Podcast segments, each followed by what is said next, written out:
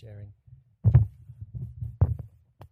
And at uh, the end of our service to, to today, there will be a, um, a slideshow where you can hear kind of snippets of, of some of the other folks who um, shared their testimonies as well. Um, so, yeah, please do stick around for, for that. Uh, will you pray with me as we uh, begin our time in the Word? Father in heaven, thank you so much for the work that you're doing in our lives, the work that you're doing in our world through our lives, through your church, which is a demonstration of the glory and the power of God.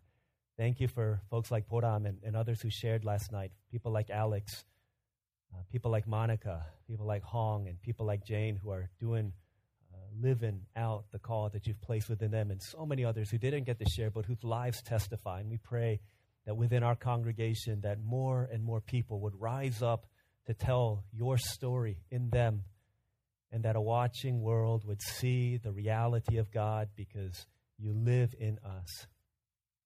Be with us now as we listen to your word, that as Jesus became flesh, that the word would become flesh in us, and that you would be with me, my gracious Master and my God. Assist me to proclaim, to spread through all the earth abroad the honors of your name. Would you meet with us for your glory?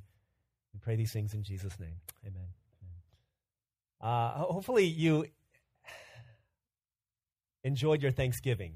You know, Thanksgiving, uh, I, I mentioned this to some people, but Thanksgiving week is like one big week of celebrating. It's almost like it's hard to get any work done, you know what I'm saying? Because you've got Thursday, everyone's looking forward to Thursday, and then you've got some people, I know a bunch of college students got together and had their uh, Wednesday Thanksgiving party, their Friendsgiving party, and, and then Friday, like everyone is so stuffed from turkey that either you're sleeping or you're working that off on Black Friday shopping. And it's all this crazy stuff. And, and now that all the craziness of Thanksgiving is done, we can turn our attention to the beautiful Christmas carols that we hear on the radio. And there's nothing standing between us and that glorious celebration of the incarnation of God who came into our world, right?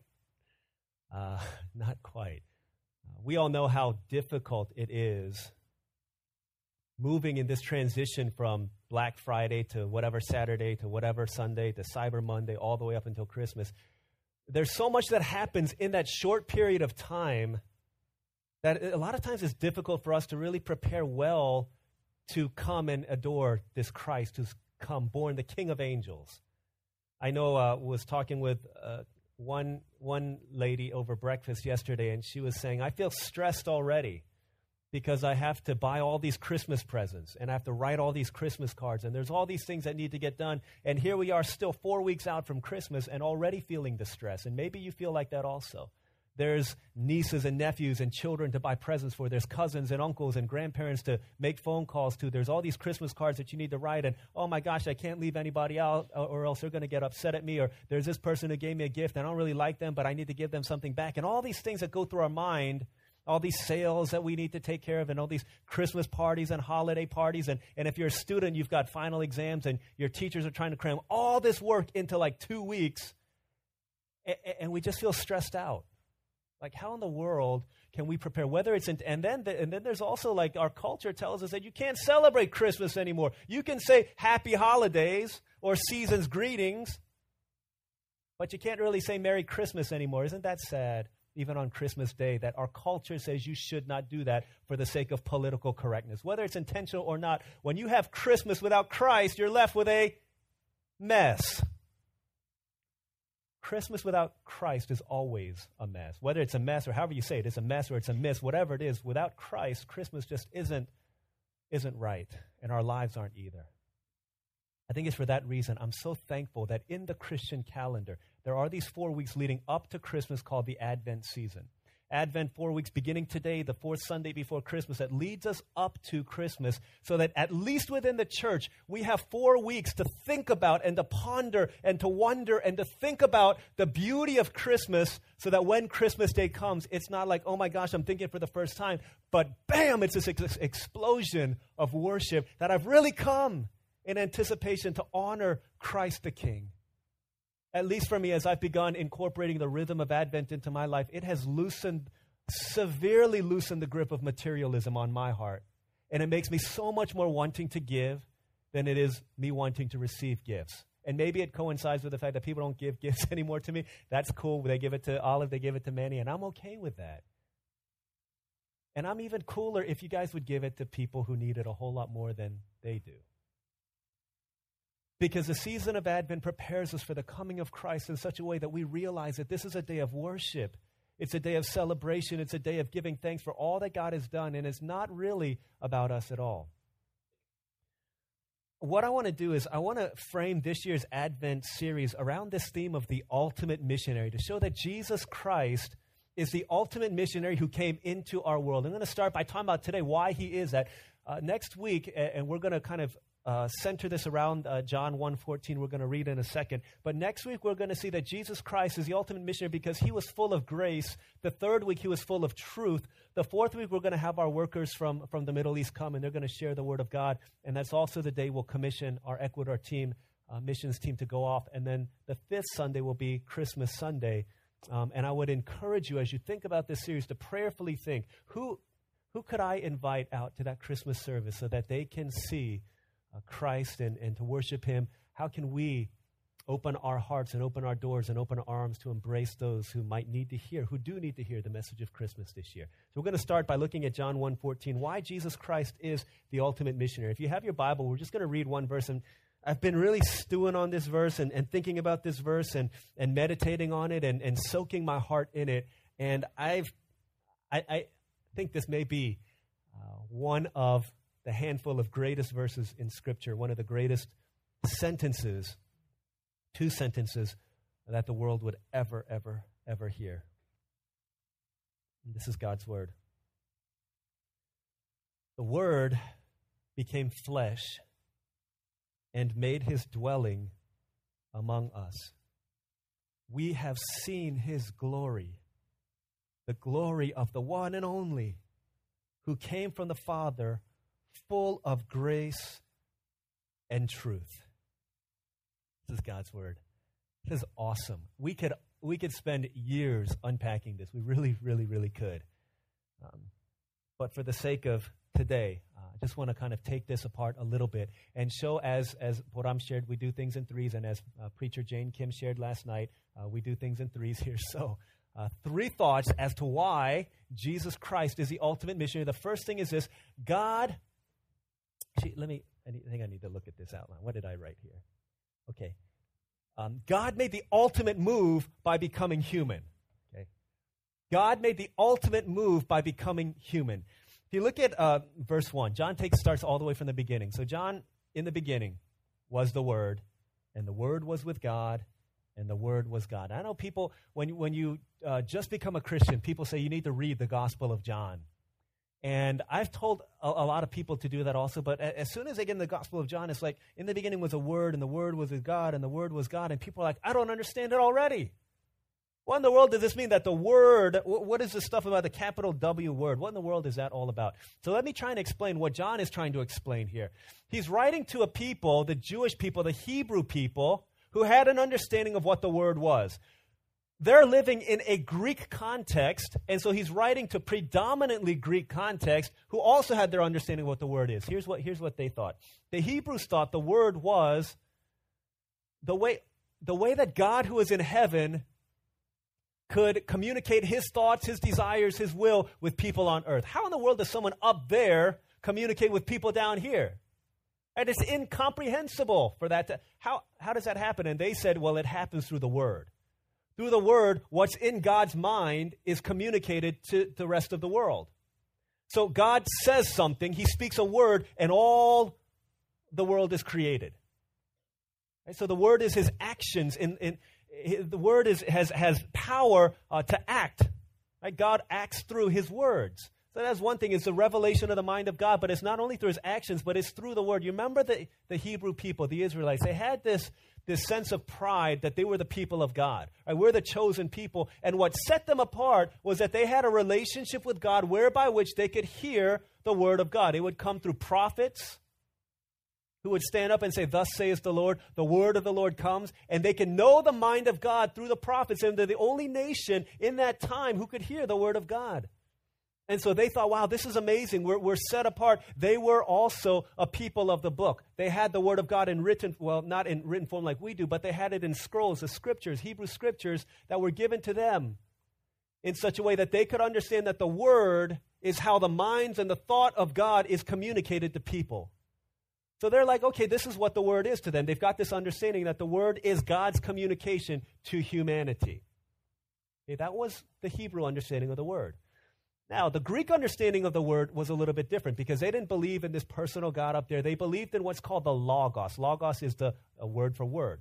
Okay, so they had this idea that the logos is the rational, philosophical, but non personal being that holds everything together. You remember Heraclitus? We talked about him last night, how he said, You never step into the same river twice because everything is always changing in our world. There's chaos, there's disorder everywhere. And yet, somehow in our world, in the midst of all that stuff, there's an order to it as well. Where does that order amidst all the chaos come from? They said it's easy. It comes from the Logos. That was their way of explaining it. There was this philosophical reason, this idea called the Word that held everything together. Plato, who was writing, whose writings were very popular in the days that John was writing, he said, I wish, he wrote, I wish that one day God would send the Logos to make all of this clear to us. And so you take this Greek idea, you take this Hebrew idea, this idea that both of these cultures have this understanding of their word. And John writes, and he says in verse 14, the word became flesh and made his dwelling among us. Saying that which you think is non personal has come. Plato, all your hopes and dreams have come true in the person of Jesus Christ. The word has come. And to the Hebrew people, the word that God communicates and all his thoughts and minds are wrapped up in, it's become flesh. It's, it's here in the person of Jesus Christ, and we've seen him, and we've beheld his glory. And this is the one you've been longing for, both the Hebrews and the Greeks. This is it. And in God becoming human, he's making the ultimate move here.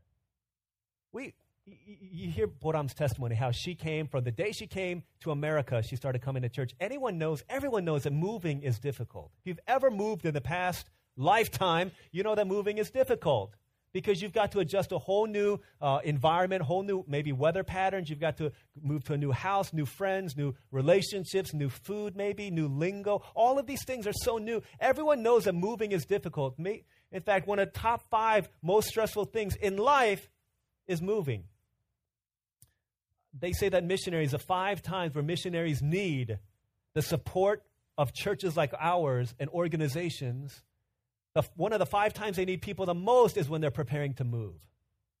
Because we all know that moving is not easy, it's difficult. I think about well, in America, all of us are immigrants at one point or another, but I think about our context immigrants, our parents moving from wherever it is that came. Maybe they came from Mexico, maybe they came from Korea, maybe they came from Taiwan or, or China. They, all, they moved to America. For them to do that was not an easy thing. It wasn't an easy thing. Some of our parents are doing things in America that would be unthinkable had they continued with their, with their degree in Korea. Right? Our parents tell us this all the time, don't they? Oh, oh because of you, you know, we hear the stories. I walked uphill going to school five miles, and on the way back, it was still uphill somehow, and it was five more miles, and oh, I suffered so much, and I didn't even have shoes. I had cardboard, and I taped it around. I didn't use tape, I used rice because that's all we had. And you hear stories like that. And oh, I worked so hard and I made it to the top. I went to Seoul National University or I went to whatever school that, that your parents went to. And they always have to say, whatever school it is, they say, that's like Harvard here in America, right? Or UVA in America. I'm just kidding. They say, this is like the best school in Korea. We went to these, these places and then they come here. And they do things working 16, 18 hours to put food on our table, to give us clothes to give us an education. It was their way of saying to generations yet unborn, This is my way of saying, I love you.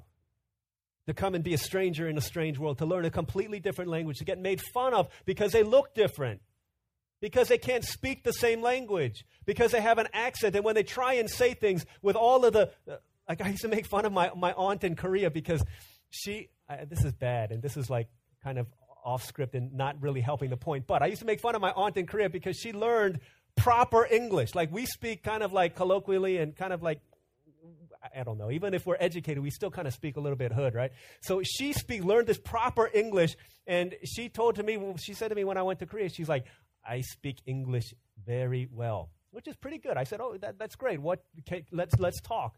And she said, okay. I said this before, but I, it's still funny to me. She said, okay, I will be frank with you. I was like, you'll be what with me? said, I will be frank with you.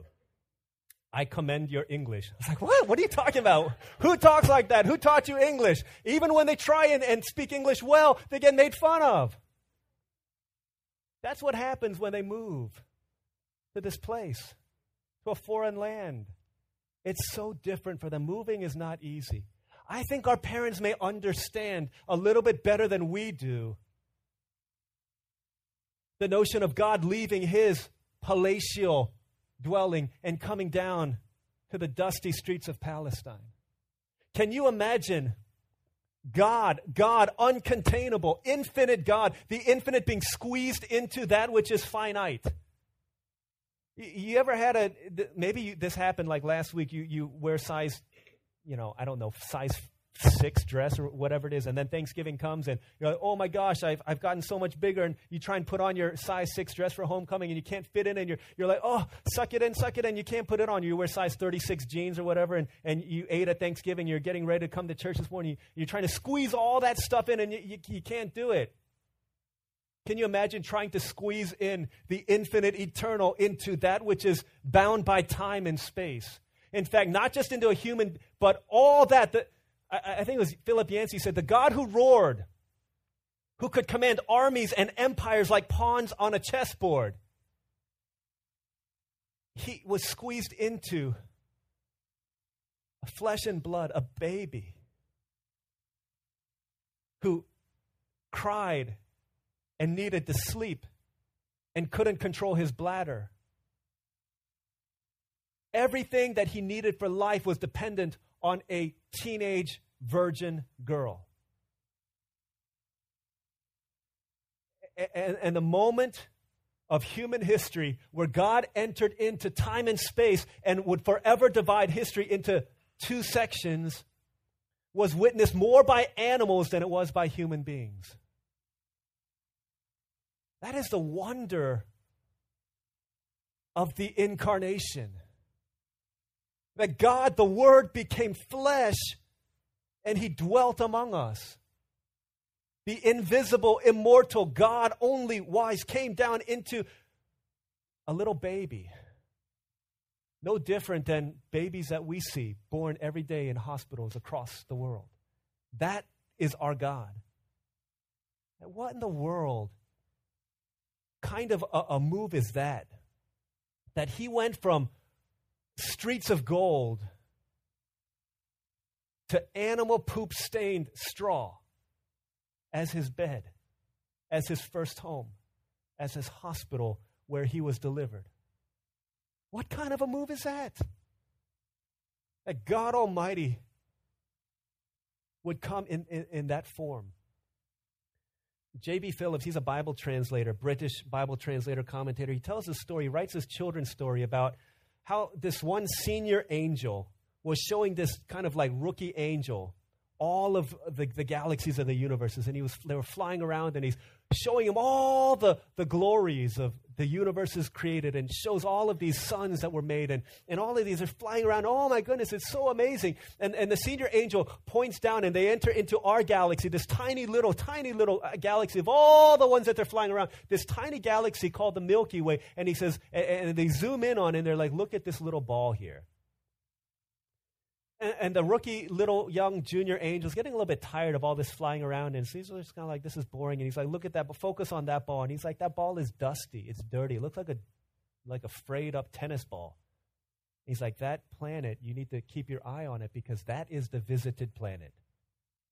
Like, what do you mean the visited planet? Like, that's the planet that the prince visited. And all of a sudden, the angel's like, "Oh, which prince? You mean the the prince?" That, yeah, the prince, the prince of glory, the maker of all of these things. That's the one that he visited. let me, let me, read, let me read the rest of what he writes as they're getting into this conversation. Says that one's so small and dirty. What's so special about it? And he listened in disbelief and disgust as he stared at the small, not very clean planet. Do you mean to tell me, he said, that he stooped so low as to become one of those creeping, crawling creatures of that floating ball? I do, said the senior, and I don't think he would like you to call them creeping, crawling creatures in that tone of voice. For strange as it may seem to us, he loves them. The little angel looked blank. Such a thought was almost beyond his comprehension. Does that boggle your mind? That out of all of the galaxies of the universe, that all of the actually all of the all of the things that God would come to our little planet and that he would he would become like us. That is a wonder. An amazing wonder, but that's the first reason why Jesus is the ultimate missionary. That's the first thing. The second thing that we see here that God became man so that we could encounter him personally. So that we could encounter him personally. It says, The Word became flesh and made his dwelling among us. The word dwelling is an old Hebrew word, is an old Jewish word that the Hebrew readers would understand. It literally meant tabernacle. The word became flesh and he tabernacled among us. If you remember back in the days of the wilderness wanderings, when the people of God were wandering through on the way to the promised land, they would pitch these tents and they would hang out in these tents while they're waiting so that they could keep on moving the next day. God had a tent also. The tent was called the tabernacle. And there, God would meet with the leaders of Israel. And as they gathered in, as God gathered in that place, the people are warned don't get near this thing. Because if you get near the glory, then you're going to get zapped. And people would look at the tabernacle and they would see the glory of God in the midst of that place. Okay, before the temple, it was a tabernacle, this moving tent where God dwelled. That's the idea that John has in mind, and that's the idea that the Hebrew readers are listening for and hearing when they say, The Word became flesh and He tabernacled among us. He's saying, This is what He's saying. The same glory that resided in the tabernacle during your wilderness wanderings, that glory has come to us. That glory, that same Shekinah glory that would blow the minds of Israelites away, that same glory is there in the, in the face of Christ in that little baby that was born in Palestine. That's the glory of God, dwelling amongst his people. And the word became flesh, and he tabernacled among us. And he goes, Look, we have seen his glory, the glory of the one and only. We saw him. My eyes glimpsed for three and a half years the beauty and the glory of this word. I touched him. I talked to him. I asked him questions. He answered. He asked me questions. I talked to him. I felt him. I hugged him. All of these things. We beheld his glory. He really came. That's who he is. We've seen him and we've touched him. God came near to us. He became human so that we could encounter him personally, so that we could know him personally, so that he could touch us and that we could touch him, that we could be changed by him. He could change our lives. We could know him. Isn't that what we all long for? That someone of that stature would come and that his glory would there be revealed and that we could encounter him and that our lives would be changed. Isn't that why? I think that's why in, in our culture, things like Twitter have become so popular. Because not only can we follow and have conversations with our friends, but now now we can have relationships or pseudo relationships. We can have encounters, we think, with people, real flesh and blood celebrities, people like Dwight Howard. That we, we can tweet him and, and, and maybe he'll tweet us back. We can follow Justin Bieber and everything that Justin Bieber thinks. As soon as he tweets it, we're like, oh my gosh, I know him. And then he'll ask a question like, what should I wear for Halloween? And we can write him back. I don't, I don't, maybe he did this. I don't know. He probably did because he likes having people write to him. But what should I be for Halloween? And you, you write something like, you should be, I don't know, Pastor Albert, and you send it to him. And, and in the hopes that maybe one day he'll write back to us. But we have this longing for an encounter with these so called supernatural, these celebrity beings. And, and as they write back to us, oh my gosh, I had this encounter with him. One of my favorite people in the NBA is, is a guy named Caron Butler. Uh, he plays for the Dallas Mavericks, used to play uh, for the Washington Wizards. There's a story that uh, came out in, in the newspaper. Actually, it was on, on Channel 4 News in, in D.C. And his basketball team did everything that they could. They didn't want to publicize they didn't want people to know because they didn't want to somehow cheapen uh, the reality of the act. But the, the story goes there was this 13 year old Centreville, Virginia named Anthony. Anthony's cousin lived in the same neighborhood as Caron Butler. And so one day they're hanging out. He said, Let's go to Caron Butler's house. And so they did. They knocked on the door. He came out and they were like, Oh my gosh. They, they said, uh, uh, is, is Caron Butler there? He's like standing in front of them. So he's like, they talk for about five minutes and then he has this encounter and then he goes home. He goes home to his mom. Anthony goes home and he says, Wouldn't, how cool would it be if Caron Butler would come and play basketball with me? He's like, okay, that would be cool. Kind of tucks it away in her in her data bank. Three years later, he's turning 16. She has this grand idea to throw him a birthday party and invite Caron Butler. No idea, no no chance he's going to come, but definitely no chance if she, as a mother, goes, a mother of teenage kids, goes and says, "Hey, will you come to my son's party?" So she sends her cute little 13 year old daughter. 13 year old daughter knocks on the door, gives an invitation to his wife, I think, and she says, "Okay, I'll, I'll, I'll give it to Caron." And so she goes skipping home and says, "I gave it to him." No response. They wait. Nothing. So they write another letter and says, hey, uh, okay, go, go take this to him again.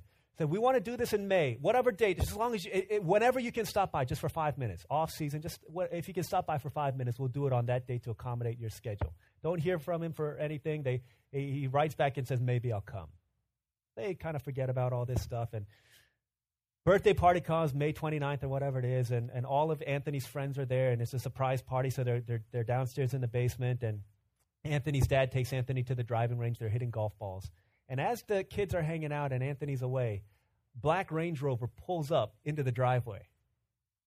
And Anthony's mom runs to the window. She's like, oh my gosh, this is Caron Butler. Holy smokes. And so she runs to the basement. She screams, Caron Butler's here.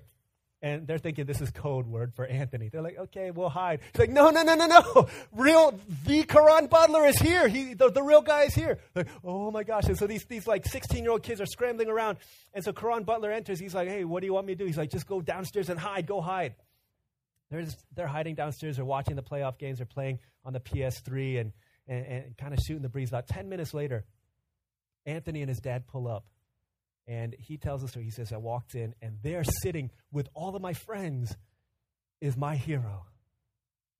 It, he's there in the flesh, Caron Butler. And I'm completely, he's completely dumbfounded.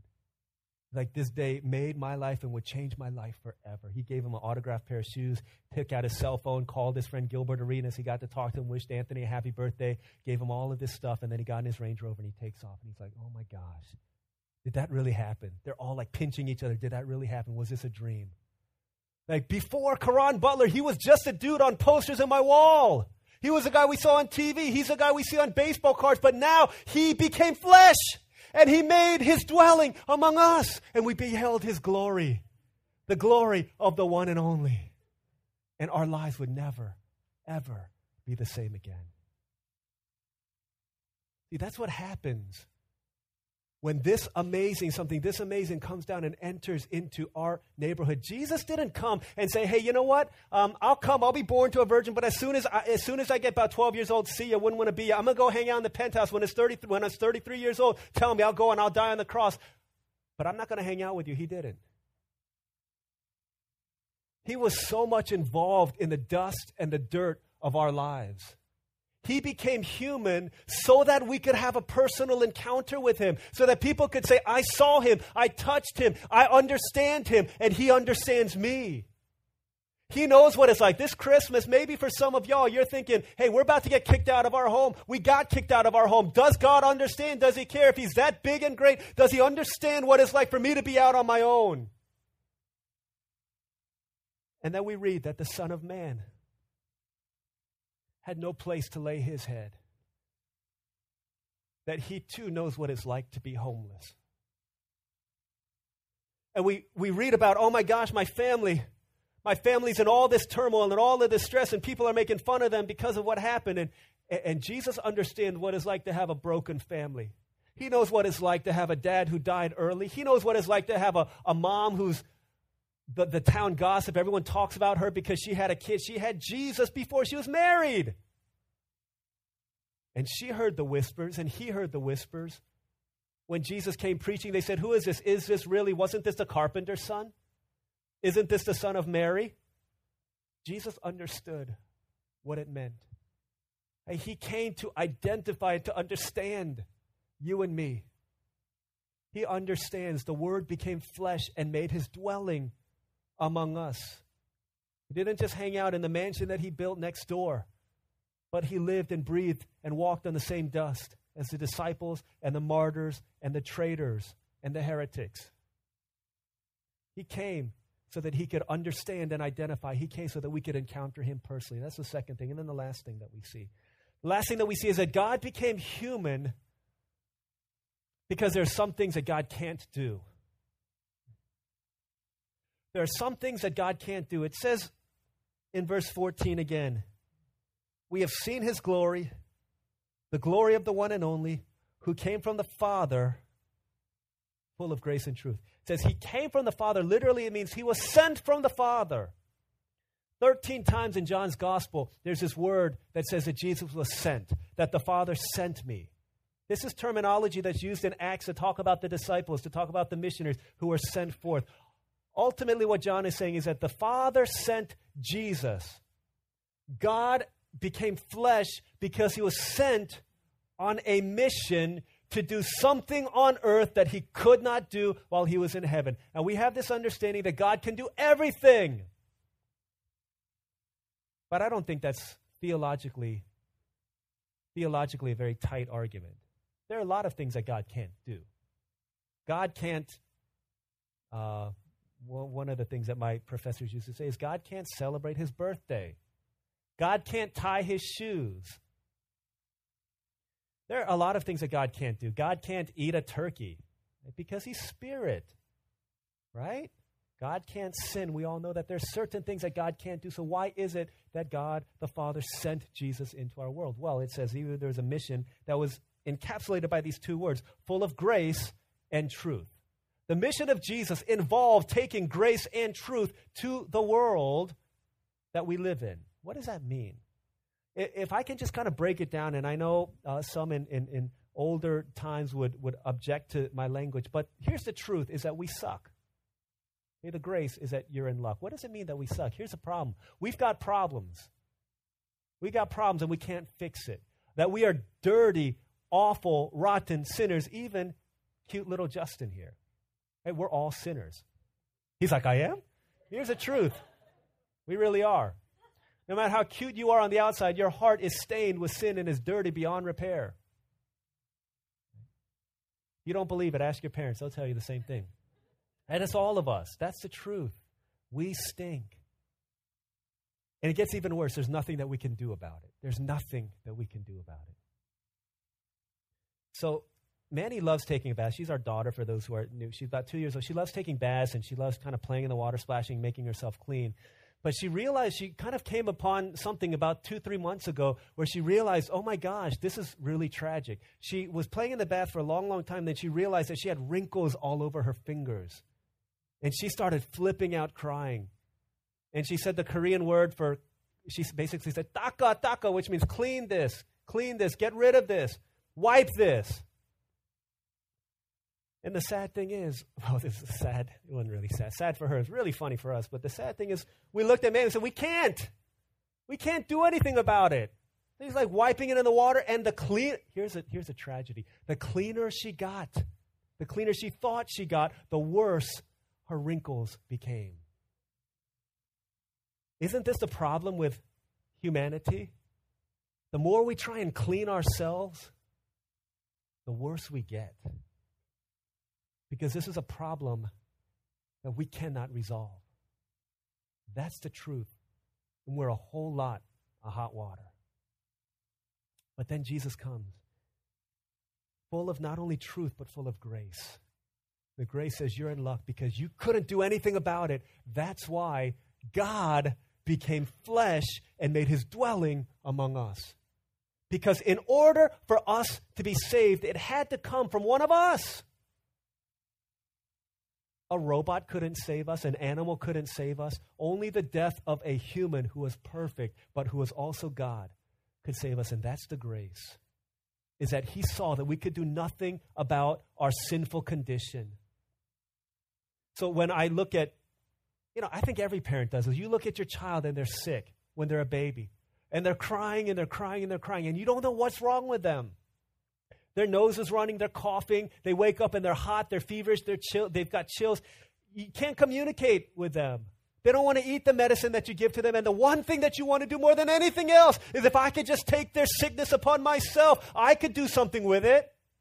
If I could just receive, if I could just take all of their sickness and dump it upon myself, then I could do something about it. At least I can handle it. And That's what Jesus does for you and for me. Because if only I could. And so the Father sent his Son into the world to be the Savior of our lives and to be the Savior of the world. That I could do nothing about the fact that I was broken beyond repair. And no matter how much I tried to do good deeds, it kept me further and further and further away from Him because He says, Your righteous deeds are like filthy rags before me. You only deceive yourself into thinking that you're getting closer to me, but really you're getting further and further away. And so Jesus comes into our world. And I think at the end of Jesus' life, when he died on the cross for your sins and for my sins, and he took the weight of sin upon his shoulders, I think it's clear that everybody misunderstood why he was sent. 13 times John writes that he was sent, and everyone said, Why? They looked at his mission and they said, What a failure. He died. But when Jesus hung on the cross, he said, It is finished. They said, What's finished? Your life. He's like, No, my mission is finished. Let me put it another way mission accomplished. I did the one thing that I could not do in heaven that could only be done on earth, and that's to die for my people. This is Jesus Christ, the ultimate missionary. Right? That's why he came. That's why he came. We cannot ever separate what happened at Christmas with what happened at Calvary. And as we move through this Advent season, my prayer for us, guys, is that we would understand the wonder of the incarnation, the wonder of Christmas, and that we would dream again and think again and allow our minds and our hearts to expand so that we might be able to worship fully Christ who's come, born to us, that he might save the world from our sins.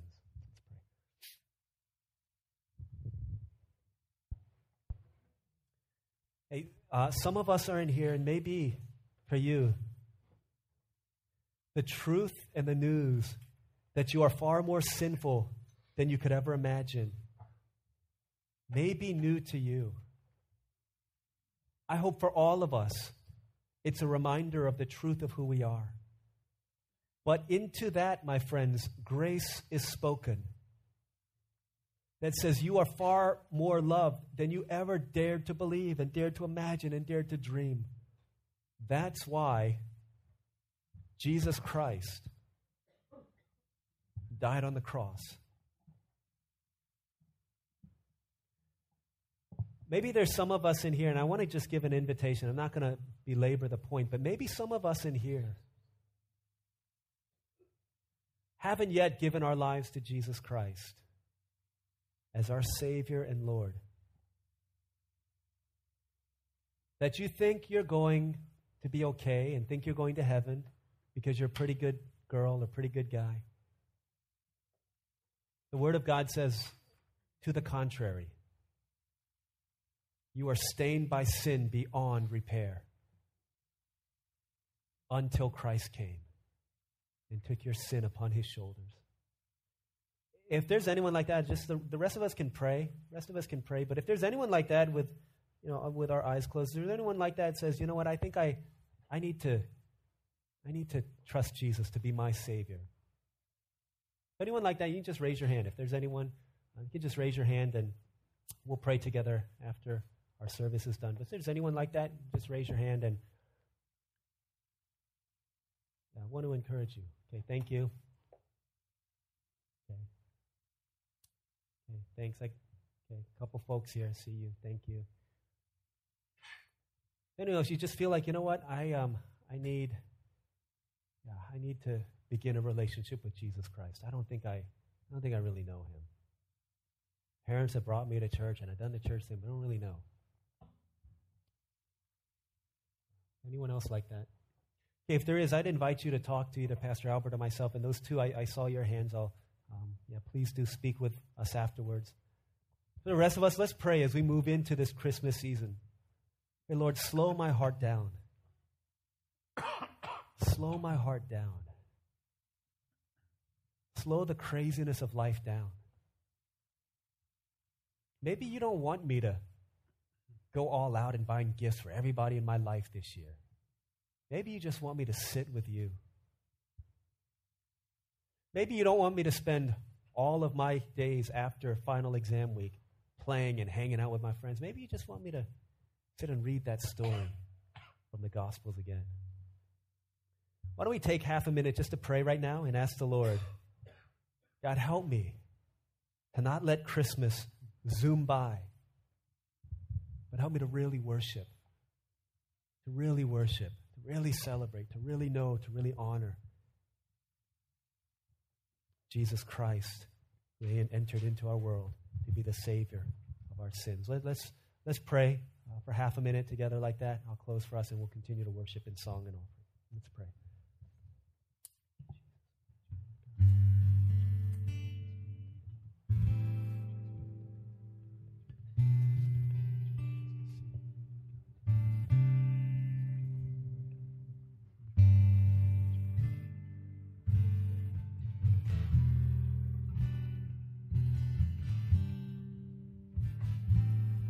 Father in heaven, thank you. Thank you so much that you planned and sent forth your Son. God, thank you that you came into our world.